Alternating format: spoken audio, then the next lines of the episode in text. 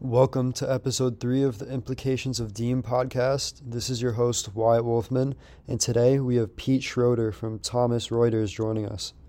Let's get straight into it.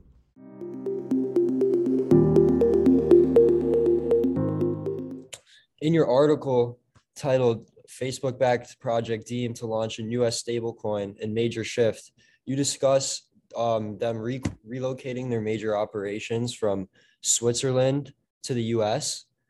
And I was wondering why might they have done that besides with the more lax laws and regulations concerning like finance and banking there? Is there any other, you know, more authentic reason that they might have been in Switzerland to begin with? Well, I think a good place to start would be to take a step back and remember that Diem wasn't always Diem. It was originally pitched as this pro- this really ambitious project called Libra, which Facebook uh-huh put out there and basically said we think that this could be viable as, as a widespread digital currency. Um, and the immediate reaction, particularly in the United States, from the regulators and from members of Congress, was uh, extreme concern. Uh, basically, they just did not trust Facebook to create such a, a, a um, far-reaching global currency product with all the, the concerns about privacy and data security and everything else that comes with Facebook these days.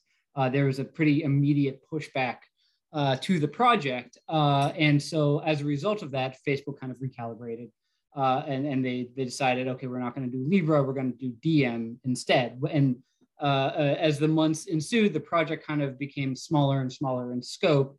And, and while Libra was originally pitched as being uh, headquartered in Switzerland, um, and, and the idea that it was going to be kind of spanning the globe, uh, there's a lot of pushback against the idea of, of uh, uh, starting the project in Switzerland because uh, Swiss banking regulations are, are, historically known to be fairly lax. You might have heard of yeah. private Swiss bank accounts, that sort yeah, of thing. That's what I was into. Exactly. Yeah. So so there was a lot of pushback on, you know, there were a lot of insinuations that, oh, you must be wanting to headquarter in Switzerland because it's very lax and we're concerned about what you might be doing there. Why wouldn't you charter it in a place like the US where we could keep a closer eye on you? Um, and as Facebook recalibrated the project and morphed it into Diem, part of that was shifting it over into the United States, in, in large part basically to stay in the good graces of uh, US regulators who are pretty concerned about the project. Yeah, so that leads me to my next question. So in that in that same article, you discuss how they're planning to launch this the first leg in the United States. However, they state their purpose as trying to connect people that don't have access to like the banking and payment system, give them access to that. So it seems counterintuitive to me that they're launching it in a place where there's probably the highest rate of people that have access to that in the world. Mm-hmm. And it raises the question, to me at least, is is that like mission statement of theirs? Is that just hogwash, just like I guess moving the headquarters to the U.S. to try to uh, win the win like look more favorable in the eyes of regulators and the general public? Yeah, no, that's that's a really good question, and, and you've really kind of gotten to the crux of the stablecoin debate right now in the U.S., where uh, uh, proponents of stablecoins like Diem basically say this is an incredibly uh, a useful tool. It allows people to quickly move money uh, uh, around the world. Uh, usually, if you want to transfer money from your bank account to someone else's bank account, it can take any number of days yeah. under the traditional system. And stablecoin proponents say, look, with the technology we use with the blockchain, we can do that instantaneously. and that's a great tool. But right now, at least in the early stages, stablecoins aren't really used for that. They're really used to facilitate trading in and out of other other sorts yeah. of cryptocurrency, right? So, um, and so the the argument that that Diem's putting forward of I, I basically, and, and we don't know where the project's going to go, but it, the way they pitch it is like, look, we'll start in the US. We'll build it out from there. There are any number of, of Americans who don't have access to traditional banks for whatever reason, whether that's by choice or by uh, circumstance, they can't afford the fees or whatever else it might be. So the pitch is we can start in the US, give uh, access to the financial system to people who might not have it, and then branch out from there. Uh, and then I think you nailed one of the one of my later questions on the head already. I just want to circle back to it, see if you have anything else to say. Mm-hmm. So, at at a certain at to a certain degree, Diem and the payment system that it's supposed to be a part of are very similar to it's you know it's backed by the U.S. dollar. It's very similar to the U.S. dollar and something like PayPal. So at that point, why not just use the US dollar? What makes Diem advantageous over hmm. the US dollar, over things like PayPal, Venmo, Zelle? Because Zelle, there's also the instantaneous. Like I can get the money in my bank account in almost instantly. Uh, the the pitch that you hear from stablecoin issuers like Diem is that their tool is more advantageous. Number one, because you don't have to rely on the traditional financial infrastructure. Say you don't have access to a bank or you don't like banks and you don't want to use them, you can use a stablecoin to move money all around the world, and you don't have to worry about making it making sure that's okay uh, uh, with a bank's approval to do that. Uh, that holds appeal to certain people. Uh, uh, what you hear a lot of times from stablecoin issuers like Diem too is just that, uh, that, that the financial infrastructure that they're building out is the wave of the future. This is how we're going to all move money around at some point or another, and we're starting out to build that up. And maybe the traditional system uh, comes along with it at a later date. Maybe banks start using stablecoins or something a lot like it to move money around on the blockchain. But for the time being, we're going to build it up because we think it's a viable technology and we want people to be able to use it for whatever they want to use it for, whether that's transferring money to family around the world or using it to you know buy and sell cryptocurrency. Uh, so if Diem has is, is is adopted worldwide, Facebook and the bank, Silvergate Bank out of California that backs it, they almost effectively become a sort of privatized global central bank. Mm-hmm. And well, what do you think the implications of that are just to, to the whole world having a corporation play play that or even if it's the Diem Association and it's backed by all those corporations, it's still it's that that's a pretty uh, new concept in this world. It, it's a it's a very new concept, and and it's interesting that you mentioned that because that brings us right back to the beginning of this conversation when we were talking about Libra. The reaction when Facebook announced, hey, we want to do a digital currency globally that we make available to our billions of users across the planet, the immediate reaction from regulators like the US Federal Reserve, from major members of Congress in both parties, uh, was getting exactly at this concern you laid out, which is wait a second, the job of issuing currency is the job of governments around the world, not a private corporation, let alone a corporation that we have all sorts of concerns yeah. about in Facebook. Um, so that's why they were as I mean, within days of it being announced, they were announcing that you know we're going to haul Mark Zuckerberg up here and talk to him about this, and really make clear that we are very, very concerned about the idea of you guys going ahead and doing that. And as the stablecoin debate continues, what you continue to hear from regulators in the U.S. is stablecoins present opportunities, but they also present risks. And the the big overarching concern they have is right now stablecoins are relatively niche they're used mainly by people who want to be engaging in cryptocurrency investments because that's how they gain access to the system um, but the concern from the regulators is okay what happens if this actually does become a useful way of buying and selling everyday goods? What if people actually start using this like we use regular money? What are the implications of that? What are we worried about when all of a sudden something that's not a dollar gets used like a dollar? And that's really where the debate is right now. Yeah. So do, do you think that the close work with regulators is actually setting them ahead of other cryptocurrencies? Mm. because they could they could just once it officially launches, they could have everything figured out with regulators and it could be ready for full adoption and full use, unlike so many of the cryptocurrencies that are on the market already mm. today. Yeah, you're seeing that a lot now, where there are kind of these these these divisions among you know the cryptocurrency stablecoin landscape. There's so many products, there's so many companies, it's exploding like you know uh, uh, at an unbelievable rate. And you do have uh, uh groups like Diem, groups like Circle, other major stablecoin issuers who are taking that exact approach that you laid out, which is look, we're going to go in, we're going to talk to the regulators, we're going to make sure that they're buying into whatever we're doing, we're going to reassure them However, we need to reassure them to let them know that we think this is a viable, reasonable, safe product because we want them to be okay with it. And then, of course, you have the more kind of wild west corner of cryptocurrency, which is we want to be as far away from government yeah. contact as possible. The entire purpose of what we're doing is that we're going to be circumventing uh, government uh, rules and regulations because we we're, we're trying to build a system that kind of goes around that entire thing. And so you kind of have those two approaches happening simultaneously and and that's kind of one of the points of tension that I think we kind of keep circling around, which is that you know, it's one thing for regulators to look at what they think is kind of a niche fringe uh, financial activity.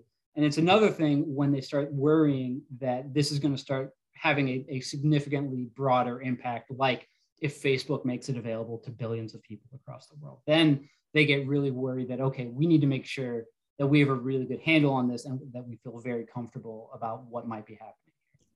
Uh, do, do you think that there's any specific or like maybe not you don't have you don't know the specifics but like a general regulation or a few regulations that you think would be useful to helping cryptocurrencies and specifically stable coins and specifically Diem reach its full potential for its ability to help people?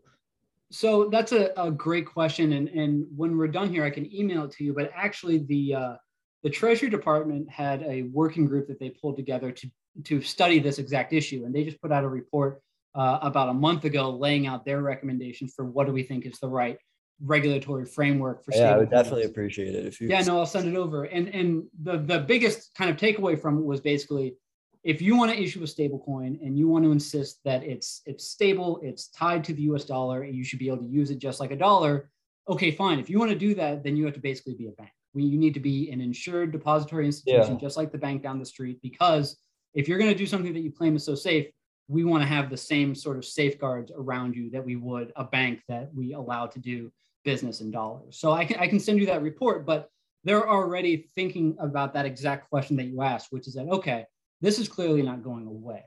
So what do we need to do to make sure that it's as safe as possible if people do decide that they want to use it? Uh-huh. And one of one of the biggest concerns on the, the surface level that jumps out to me and, and probably you too and a lot of other people that look at this is that if the value of Diem were to somehow collapse, so many people would be left out to dry all over the world because of the global reach that Facebook has. Mm-hmm. And at that point, who who would bail out the, the Diem Association and the, the the bank that's backing it, that's issuing it? Because someone would need to bail them out in order to bail the consumers out. One would think that's what generally happens. Or do you think the governments would st- take a step back and actually say, you know what, you guys wanted to dabble with a non-government issued currency. This is your punishment for it. Like the, now that's your lesson. Now come back to us and the US dollar and the euro and whatever. Yeah, no, that's that's an excellent point. And you know, who bails out who is a, a, a you know I, before the financial crisis of 2008 i don't think anybody would have said oh the government would definitely step in and save a bank if it was going to collapse mm-hmm. but then circumstances were such that they thought that was the best way to go forward with what's interesting with stablecoins, and, and I think you're hitting the nail right on the head, is you know there's a whole wide universe of cryptocurrencies that are there's stablecoins, and there's a whole host of other products. But what you see from the regulators is most of their attention is focused specifically on stablecoins. You know, and I think that's exactly because of the the dynamic you just pointed out, which is that look, if you want to go invest in some brand new cryptocurrency that just got launched and you know nothing about it and you end up losing all of your money, I mean, you kind of knew what you were signing yeah. up for. You did not go into that thinking, oh, this is going to be a very safe, reasonable investment. You're really kind of gambling your money on mm-hmm. that. The problem with stablecoins is that they claim to be stable. They say, look, we're just like a dollar. Um, and one of the issues that is concerning for regulators is any stablecoin issuer can say we're as safe as a dollar. They can say all every, you know, we have all sorts of money in the vault that guarantees that we can pay people back. Mm-hmm. But there's no way to know for sure because we don't have regulations for stablecoin issuers. So that's the overarching concern is you want to go invest in cryptocurrency, you want to go invest in Doge, you want to invest in Bitcoin, you know, you know what risk you're taking on. When you put your money into a stablecoin, what they tell you is this is stable. This is going to yeah. be a one for one situation. And the concern from the regulators is we don't know that for sure and we don't know what happens if people start freaking out and thinking oh this is not worth nearly as much as i thought it was and they start yanking all their money out. And then all of a sudden you have you know a run on a bank just like you might have in the past and there's no backstop like we have now with uh, with fdic insurance. Yeah so what do you think would make facebook better at backing a currency mm-hmm. than the us government? Do you think that there's any advantages that they might have? Um well, that's an interesting question. I mean, I think Facebook would say, and people who who believe in something like Diem would say, is look, they have a global reach. They, you know, they have more users than there are U.S. citizens, so mm-hmm. their footprint is larger than the US government in terms of who they can directly provide this currency to. Now, some people might think that's the biggest problem in the entire situation as opposed to the biggest advantage. But, you know, I don't think, you know, Facebook goes about issuing a currency because they know that they have this platform and they think that it's a viable way to use it. So I think that's, you know, where this whole initiative started out was, you know, we have access to more people on the planet than probably any other company or government uh, out there. So it would make sense for us to look into this. Um, that all being said, what, what we've kind of at least historically seen is that when a tech company or someone else wants to do something involving the financial system, there's a lot of pushback from the regulators who basically say, yeah. look, this is people's, you know, this is people's money. This is not their time. This is not, you know, what they're doing on Facebook. This is their money. And there's an expectation that it has to be protected. And so we're going to go about this very, very cautiously and be very careful about what we decide is going to be worth doing. Uh-huh. So, so the first person that I interviewed for this podcast series was Anthony Pompliano, who actually used to work at Facebook. Mm-hmm. And when I was going over with him, you know, my own personal concerns for a Facebook backed currency, he was very, very quick to say that, hey, you know, like it, it's a it's a free market and it's Facebook's intention to provide good products for the users so the users look at it favorably. They're not looking to do anything that could possibly harm anybody. They're actually looking to use all their money and the power and, and like you said, how uh, their massive global reach for good. And I, I found that very, very interesting. And that kind of pushed me on to, you know, looking at it as something I, I, think I was ignorantly uh, initially shutting it down just because it was backed by Facebook. But the more I look into it and the more that I talk about it, I see how it is a very, very viable thing and has very has has a lot of use cases in the world and could actually help a lot of people. You know, it's it's a shame that so many people don't have access to the banking and the financial system. And then I have, have one more question for you, mm-hmm. which is it's a little more general, and it's that one of the many reasons that crypto is so popular, in in my opinion, and just looking at you know the culture, is that it's a hedge against inflation. However, fundamentally, there doesn't seem to be anything that actually makes it a hedge against inflation. And while tracking the markets recently, you can see how crypto has generally been moving with the market. Um, where do you think that misconception comes from? Do you think that it has, or maybe do you think it's not a misconception and it has some truth to it? That's a that's a tough question. I, I think valuations in the crypto space are still so new. It's hard to say definitively what it is or is not good as uh, as a market tool. Uh, uh, you know, we're not, you know, we're, we still have assets in, uh, in in the crypto space that are you know moving. What crypto prices move in a way that would be unheard of for a traditional asset class like a stock or a bond yeah. in terms of the amount of fluctuations you can see. So then, uh, uh, when you take into account that in, in, you know incredible volatility, then the question becomes, well, is that is that a, a benefit or is that a hindrance? Do I like what that does for me uh, as an asset that I can invest in or not? I, there's a lot of people who would say, well, the last thing I want is uh, to invest in something that could go up or down 10% on any given day. Mm-hmm. Uh, other people would say, look, uh, you know, uh, uh, I'm getting nothing in my bank account uh, in terms of interest. Uh, uh, this seems like a place where I feel, you know, I know I'm taking on a lot of risk, but if you know you look at the historical charts of cryptocurrency, there's a lot of people who have made a lot of money on that space. So whether or not it's a good hedge against inflation is, I think, too early to say. but are, there people who think that, or at the very least think that, look, this is the place I think I'm going to maximize my return? uh, and I'm willing to tolerate the risk that comes with it. I think that's that's absolutely the case right now. Uh-huh. But I, I do think that that's a different argument that it's a hedge against inflation versus mm-hmm. saying that it's a very volatile space or I have the highest potential to make great returns. But I really appreciate you taking the time to talk with me.